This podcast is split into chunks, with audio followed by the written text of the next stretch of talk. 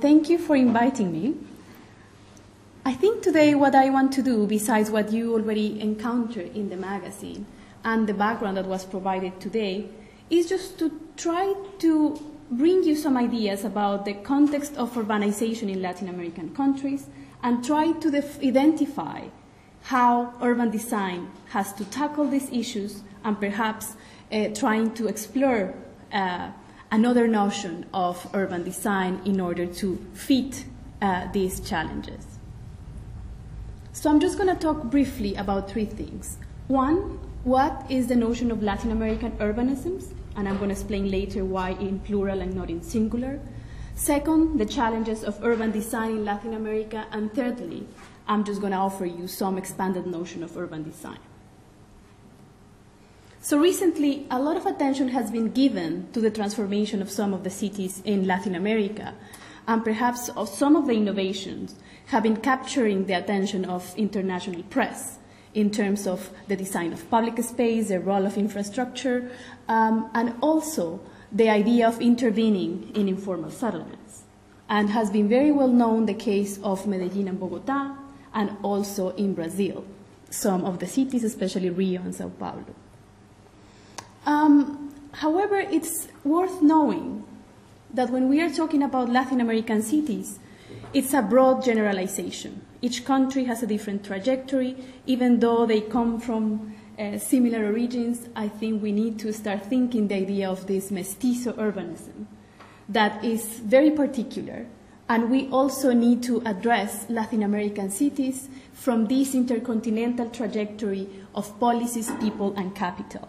The transformation of Latin American cities has been also very well influenced by the ideas of modernism, modern planning, and it was a, a fertile laboratory of the modern project.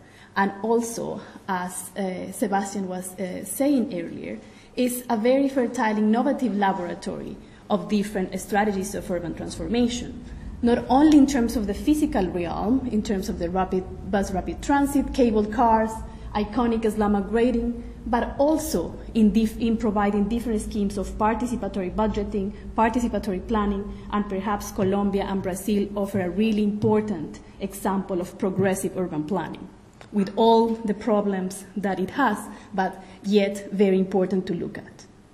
And perhaps by trying to challenge the idea of just being product of the conquest of the Spaniards, I want to take you back to what I think is the origin, and just to start decolonizing the mind of the imperial view, I could argue that in these spaces that are still preserved is perhaps some of the answers and some of the lessons that we still need to use and apply to understand that idea of the mestizo or urbanism, or the palimpsest of the different layouts and the different cultures that encapsulate the spaces of Latin American cities.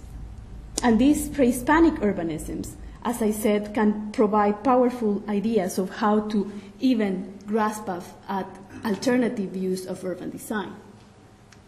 And also to connect with, it's going to be addressed later, I think the idea of the grid and the uh, Indian laws, it needs to be understood in the sense that it was a mark of possession, a sign of power, and in that regard was the sign of the creation of a new world.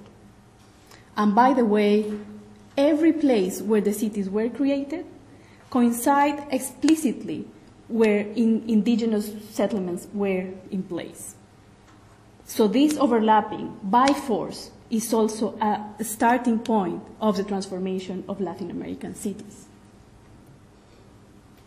And even the notion of what we tell or we call now Latin American cities was just starting to be coined during the 50s and the 60s in order to address the particular uh, features of this urban transformation. And just to give you a, a quick uh, glimpse of how can we understand this urban structure and its transformation, some geographers have provided some ideas of how uh, the transformation of the city has taken place.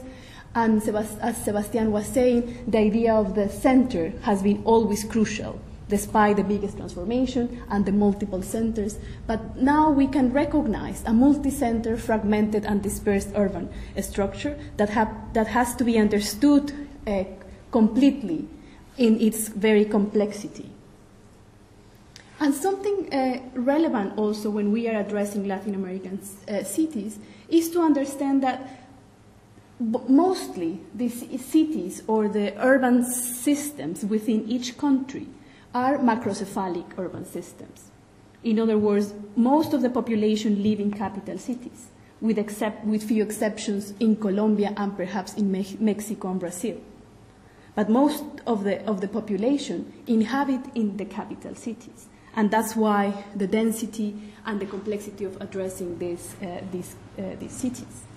Um, as it was mentioned before, Latin America is also recognized by the large extent of inequality. It's perhaps one of the most unequal cities uh, in regions in the world and also one of the most urbanized. Around 80% of the population in Latin America lives in cities, and out of this 80%, 24% of this population is supposed to be living in very deprived conditions.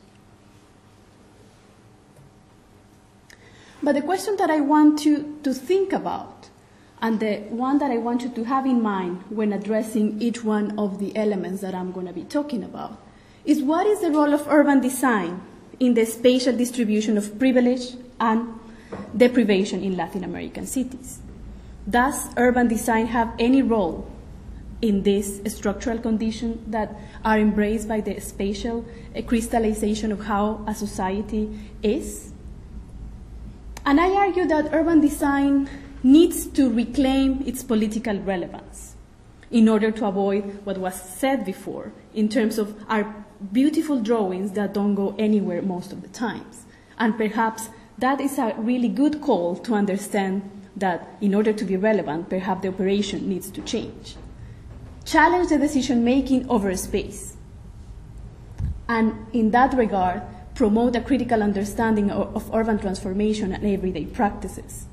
When the absence of the voice of the underprivileged that was mentioned before is perhaps the very essence of the problems that we encounter with the practice of urban design in Latin America today. And I could argue that the main challenges for Latin American uh, urban design can be summarized in four elements.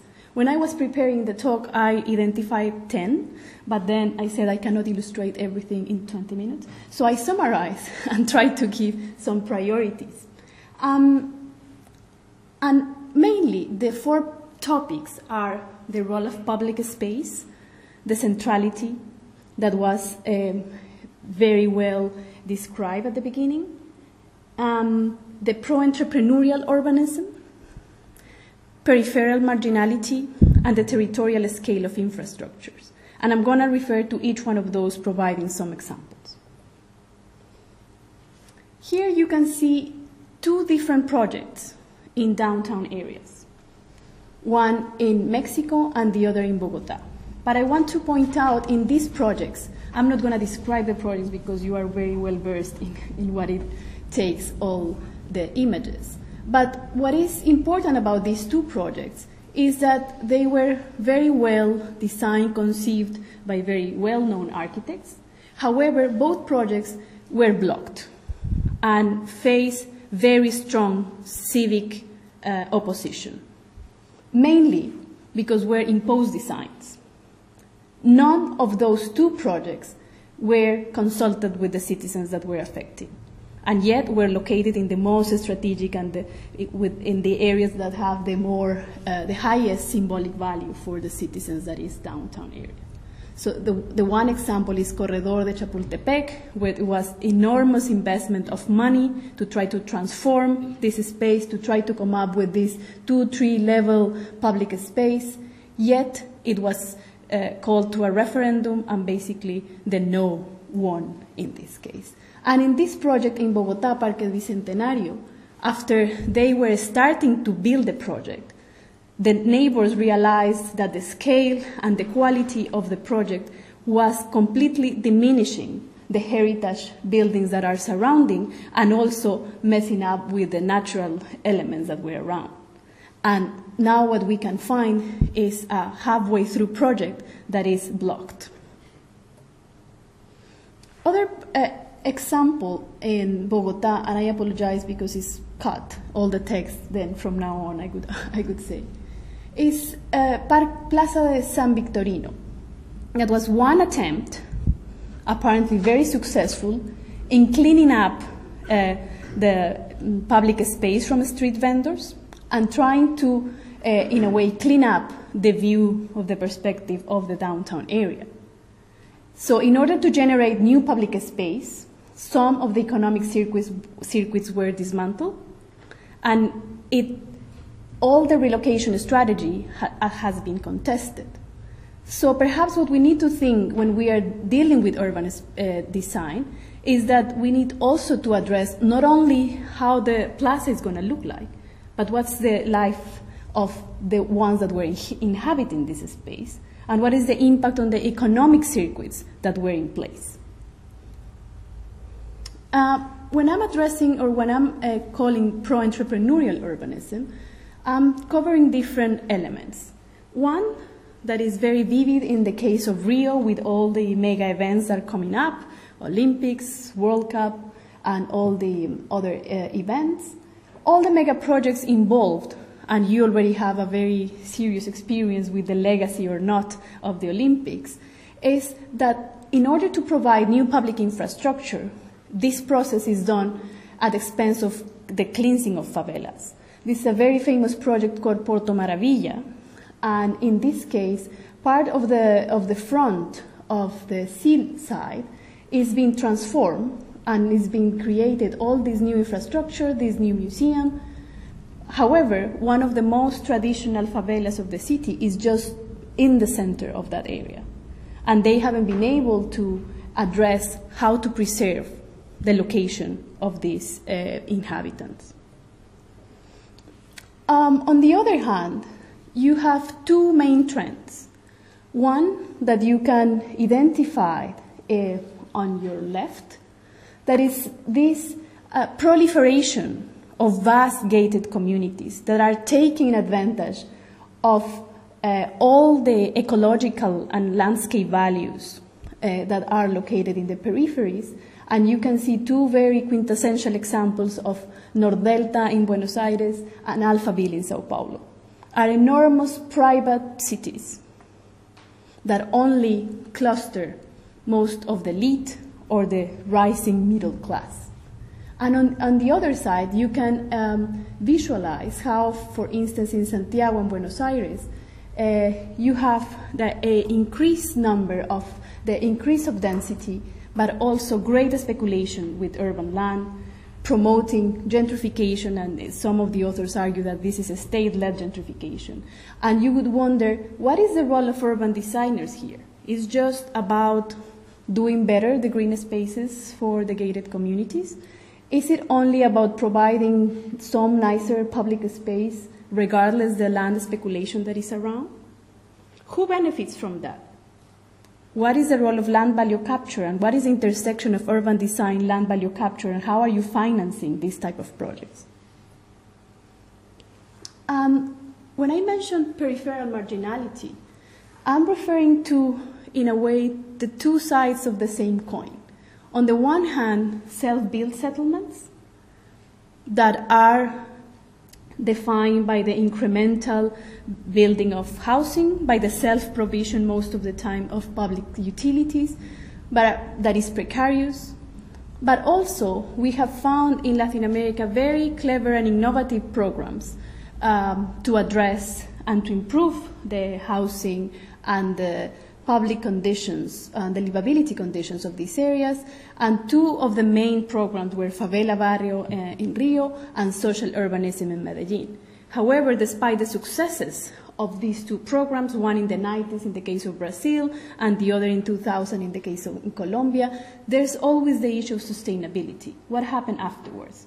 And what happened in terms of the governance of these projects and what is the best approach is to promote the acupuncture of these small public spaces, is to do a bigger um, approach in terms of providing high scale infrastructure.